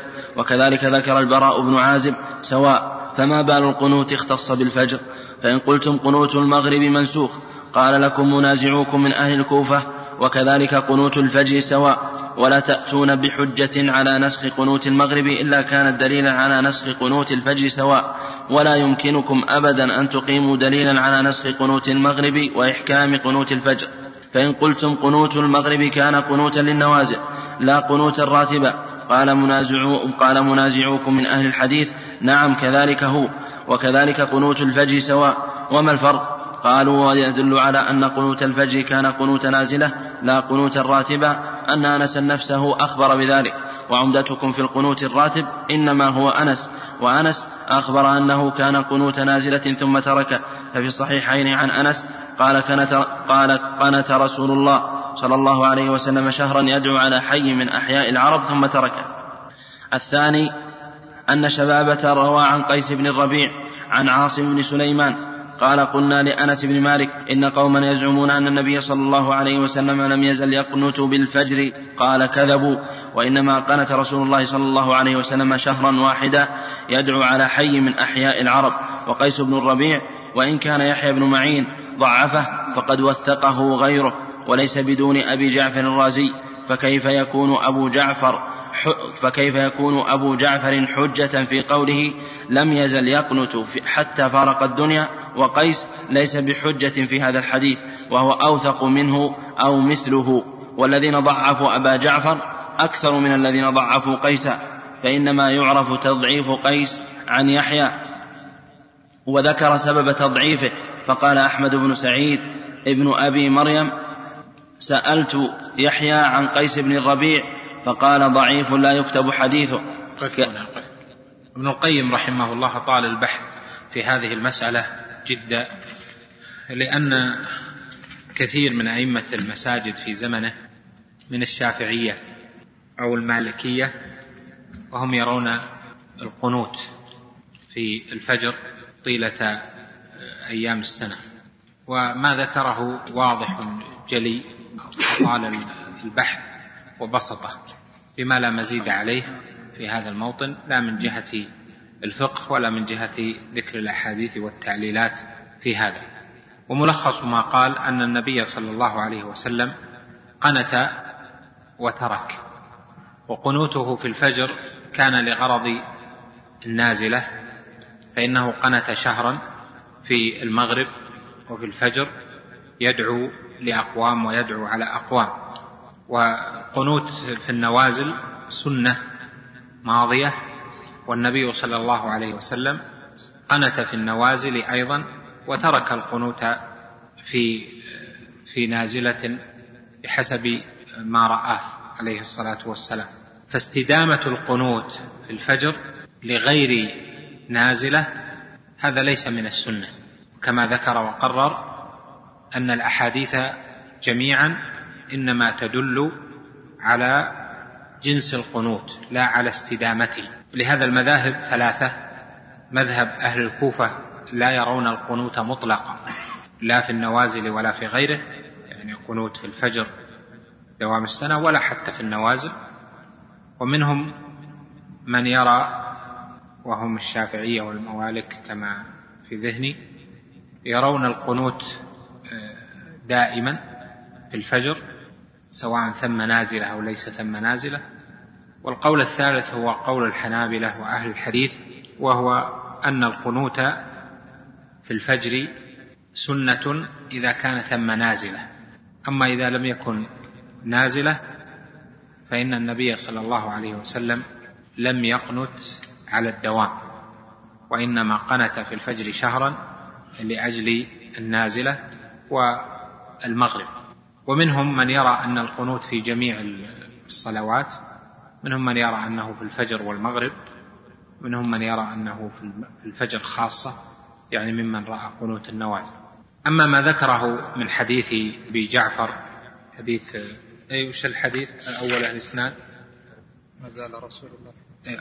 قبل أبو جعفر ما جاب شيء. حديث أبي جعفر عن الربيع بن أنس أن النبي صلى الله عليه وسلم لم يزل يقنت حتى فارق الدنيا ذكر ابن القيم عدة توجيهات. أولا قال إن الحديث في إسناده أبو جعفر وقد ضعفه أحمد وجماعة وهذا آه، هو الصحيح فإن أحاديثه مناكير كثيرة وذكره لقصة الميثاق والحديث الطويل دليل على نكارة آه، عدد مما يرويه كما ذكره شيخ الإسلام ابن تيمية. الثاني أن قوله لم يزل يقنت وجهه ابن القيم أن المراد بالقنوت هنا هو طول صلاة الفجر وهو خلاف ما شاع في زمن أنس من أنهم كانوا يقصرون صلاة الفجر تبعا لأمراء زمانهم فإنهم كانوا يؤمون الناس ويقصرون الصلاة.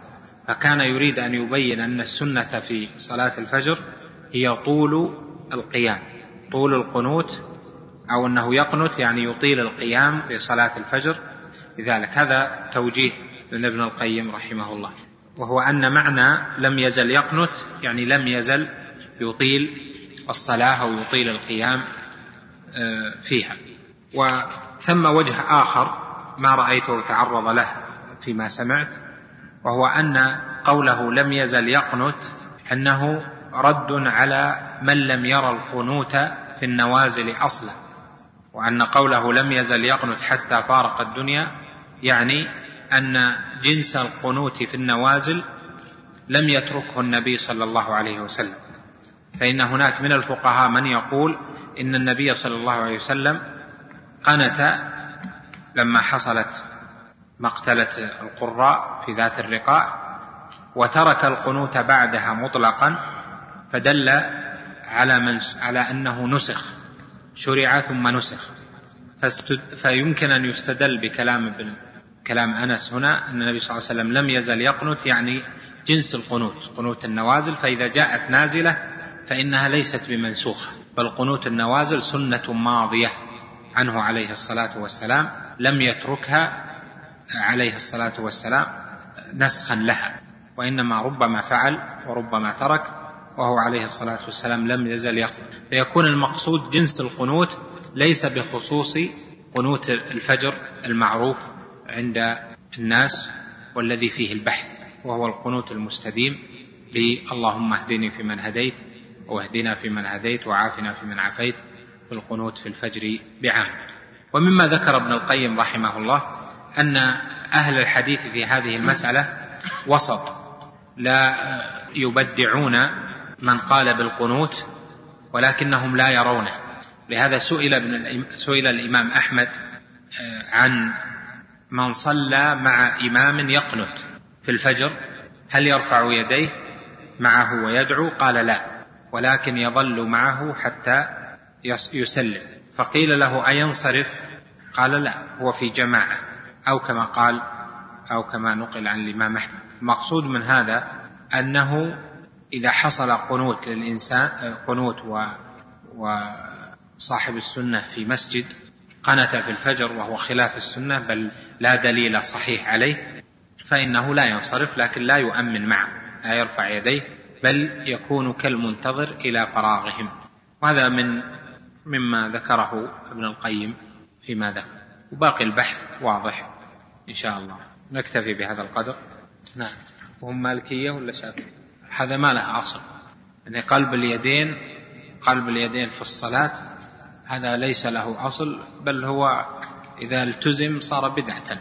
وإنما الذي جاء فيه رفع اليدين وكفء اليدين في الدعاء هو في الاستسقاء كما فهمه بعض أهل العلم بأنه يرفع يديه ويقلبها. والصحيح فيما جاء في الاستسقاء أن الاستسقاء كغيره يرفع يديه ويجعل بطون يديه إلى وجهه. لكن النبي صلى الله عليه وسلم في الاستسقاء بالغ في الرفع بالغ في رفعها جدا حتى صار ظاهر اليدين إلى السماء. ليس قصدا لقلب اليدين وإنما من شدة الرفع. رفعها بشدة حتى صارت مقلوبة. أما قلبها من البداية هكذا فهذا خلاف. الأحاديث الكثيرة التي دلت على أن الدعاء إنما هو ببطون الأيدي وفي الاستسقاء حتى يغير الله جل وعلا من حال إلى حال كما علله من رأى أنها يقلب يديه. أما في الصلاة فلا أحد ما أعرف أحد من العلماء الأئمة يقول أنه يقلب يديه فهو من فعل إما من المتأخرين أو من فعل العوام. هذه محل اجتهاد يجتهد فيها العالم. ما هي النازلة التي يقنت لها؟ هذه اجتهاد العلماء يجتهدون آه، في النازلة التي يقنت لها. لا شهر أكثره شهر. أكثر القنوت في النوازل في النازلة شهرا. النبي صلى الله عليه وسلم قنت شهرا. هذا ظاهره أنه لا يزيد عن عن الشهر. لكن لكن إن اجتهد العلماء وبقيت النازلة واحتيج إلى أكثر هذه المدة فيه محل اجتهاد. لكن التقيد بالسنة هو الأصح. نعم. لا كلام الفضيل بن عياض محمله صحيح ظاهر وبين العمل من أجل الناس عمل الصالح. لأجل الناس هذا شرك كما هو ظاهر. لا هو يقول العمل من أجل الناس رياء. لا العمل من أجل الناس رياء وترك العمل من أجل الناس شرك. وهذا كلامه ما أظنه العكس. من اللي يحفظ كلمة ها؟ العمل من أجل الناس رياء. ها؟ وترك العمل من أجل الناس شرك. هذا لأني أحفظه فيما ذكره ابن تيمية في أكثر من موطن ذكر العبارة عنه. العمل من أجل الناس رياء وترك العمل من أجل الناس شرك. العمل من أجل الناس رياء ظاهر لأنه يعمل لأجل الناس.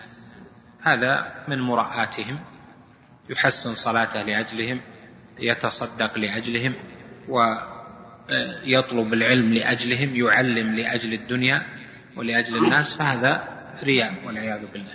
لكن ترك العمل رحمك الله ترك العمل آه، شرك وجهه أنه إذا توجه إليه عمل واجب يطلب امتثاله أو عمل محرم يطلب الانتهاء عنه والكف عنه فترك العمل بالواجب لأجل ألا يظن الناس لأجل ألا يمدحه الناس وألا يكون تقيا لأجل الناس ما يثنون عليه ولا يظنون فيه الخير.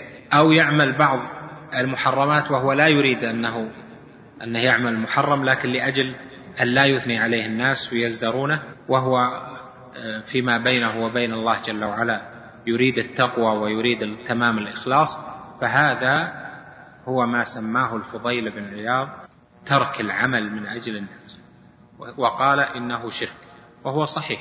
إذا كان بهذا المعنى صحيح. من ترك الواجبات وفعل المحرمات لأجل رؤية الناس لأجل الناس يترك الواجب لأجل الناس ويفعل المحرم لأجل الناس هذا من الشرك الأصغر الذي وقع فيه.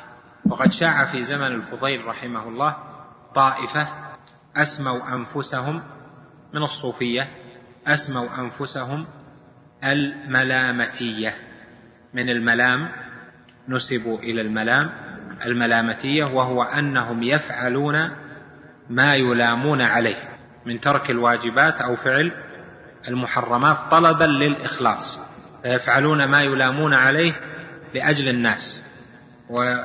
ويفعل يترك الواجب ويفعل بعض المحرمات لأجل أن الناس يزدرونهم ويلومونهم ويقولون هؤلاء ما فيهم خير أو هؤلاء فيهم وفيهم وهم يريدون طلب الإخلاص ويخفون العبادات الصالحة. لا شك أن هذا آه، من الشرك الأصغر لأنهم خالفوا أولا لأنهم قصدوا غير الله جل وعلا ثم خالفوا هدي النبي صلى الله عليه وسلم وهدي الصحابة الذين هم أكمل الناس إخلاصا لله جل وعلا وقد امتثلوا الواجب علنا وامتثلوا ترك المحرم علنا. وهذا هو المقصود من إظهار الشريعة. لو الواحد يريد أنه يطلب الإخلاص فيظهر ما لا يبطن في أمور الواجبات والمحرمات صار هناك خلل خلل كبير في امتثال الشريعة وهذه شبهة شيطانية قادتهم إلى الشرك الأصغر بالله جل وعلا. ليس بصحيح وقت المسلمين كلها نوازل ليس بصحيح. حصلت الفتن في عهد الصحابة رضوان الله عليهم وفي عهود المسلمين في عهد آخر الخلافة الأموية سنين طويلة آخر الخلافة ووسط الخلافة العباسية وسنين طويلة احتل النصارى المسجد الأقصى وما حوله فما جعل الفقهاء رحمهم الله أن هذه كلها نوازل مستديمة يستدام لها قنوت يقدر بقدره. نعم. اللي هي هي لا شك أن نازلة مسألة شرعية ليست متروكة على الصحيح لأحد الناس بل يقدرها أهل العلم. فإذا قدرها أهل العلم بذلك و... وأفتي بها شرعا فإنها يعني يقنت الناس يقنت الناس في النازلة بحسبها نعم. على إيش؟ بدون؟ للنازلة ولا للفجر؟ في الفجر. لا ما, ما ليس له حق في ذلك. ما له حق أن حتى لو له اجتهاد شخصي مثلا إمام مسجد يمكن أن يكون طالب علم وله اجتهاد. ليس له أن يعمل اجتهاده فيما هو داخل تحت ولاية غيره. المساجد ليس ليس له عليها ولاية وليس له أن ينفرد عن المسلمين بشيء في ذلك يجتهد فيه. فهو تبع لغيره تبع لفتوى أهل العلم وتبع لما آه، يقدر في ذلك بقدره. كل واحد يجتهد صار عندنا ألف اجتهاد لأن الأئمة المساجد أئمة الآن. نعم. لابد من التبليغ لمناصحته لأن قصدهم خير إن شاء الله لكن يبين لهم الوجه الشرعي. و لا الدعاء على الكفار الدعاء العام عليهم بالاستئصال أو بالهلاك هذا من الاعتداء في الدعاء خاصة اليهود والنصارى. اليهود والنصارى مثلا الآن إذا دعا وقال اللهم أهلك اليهود والنصارى أجمع اللهم لا تبقي منهم أحدا قادر إيش؟ من كذا أحصهم يعني الجميع. هذا أولا خلاف الذي كان عليه السلف فإن السلف رضوان الله عليهم كما جاء في دعاء عمر أنه كان الدعاء على كفرة أهل الكتاب مقيدا كما في الدعاء المعروف اللهم عليك بكفرة أهل الكتاب الذين يصدون عن دينك ويقاتلون أولياءك إلى آخره. ثاني أن الله جل وعلا أخبرنا بأن اليهود والنصارى سيبقون إلى نزول عيسى عليه السلام وإلى نزول الدجال. فإذا دعا بشيء قد أخبرنا الله جل وعلا بخلافه فإنه يكون قد اعتدى في هذا الدعاء فلم يوافق في دعائه الحكمة من إبقاء هؤلاء إلى زمن الدجال وزمن نزول عيسى عليه السلام. ولهذا دعاء السلف عليهم مقيد. ولأن منهم من اليهود ومن النصارى منهم أهل ذمة ومنهم آه، أهل عهد والمسلم لا يغفر ذمة الذمة ولا يغفر العهد وإنما يدعى على من يصد عن الدين يقاتل الأولياء أولياء من ينصر آه، الكفرة على المسلمين من يحصل منه إضرار من إلى آخره بدون تعميمه على أفرادهم. تمثيل على جنس العمل ولكن بنذكر كمثال الصلاة ولا نذكر مثلا إماطة الأذى والإذى يعني حصل إشكال عنده بس إيه وجه يعني تحديد بأن لا, يصلح أي مثال هو هو العمل العمل هو امتثال الفرائض والانتهاء عن المحرمات. هذا العمل هو اللي في الإيمان. ما يصلح نقول جنس العمل يعني حتى إماطة الأذى. حتى لأن السلف أجمعوا على أن العمل هو امتثال الفرائض أو انتهاء المنهيات. أما حبات أو أو سائر الأعمال ها؟ ما يصلح. يعني مثلا قال واحد والله بر الوالدين واجب يكتفي بر الوالدين لو ما صلى وصام ولا زكى ولا حج ولا يكتفي بهذا. هذا ليس بصحيح. يعني اللي يقوم بهيكل الإيمان هو الامتثال امتثال الفرائض ما آه، أوجب. يعني. نعم. اللي يقوم بهيكل الإيمان اللي هو الأركان أركان الدين يعني. امتثال الفرائض نعم. م. امتثال ما فرض جل وعلا عليه والانتهاء عما حرم. لو نقص شيء من الهيكل لا لا ما لا النقص غير لا غير. قلت لك أنا لا تدخل في الإيمان وهو مشكلة اللي بحثوا. يدخلون المكفرات في في عقد الإيمان. غير العقد دخول. عقد الإيمان إيش؟ دخول فيه. إحنا نتكلم عن العمل الذي به يدخل في الإيمان. ظاهر؟ أما ما به يخرج من الإيمان هذه مسألة ثانية. ظاهر لك؟ لا لا تدخل هذه في إيه. جعلوا جعلوا جنس العمل المكفر أو بماذا يكفر من العمل أو بما يترك من بيكفر من الترك. جعلوه هو داخل في عقد الإيمان. دي مسألة وهذه مسألة. فهو مسألة الكفر شيء والردة ومسألة الدخول في عقد. أما الإيمان قول وعمل والعمل هو امتثال الفرائض والانتهاء عن المنهيات هذا هذا هو كلام السلف في ذلك. اي بارك الله فيك. هذا لا غلط. ننبههم إن شاء الله. جزاك الله خير. وفق الله الجميع لما فيه رضاه. صلى الله وسلم على محمد. جزا الله فضيلة الشيخ خير الجزاء وجعلنا الله وإياكم. ممن يستمعون القول فيتبعون أحسنه. وتقبلوا تحيات إخوانكم في تسجيلات الراية الإسلامية بالرياض والسلام عليكم ورحمة الله وبركاته.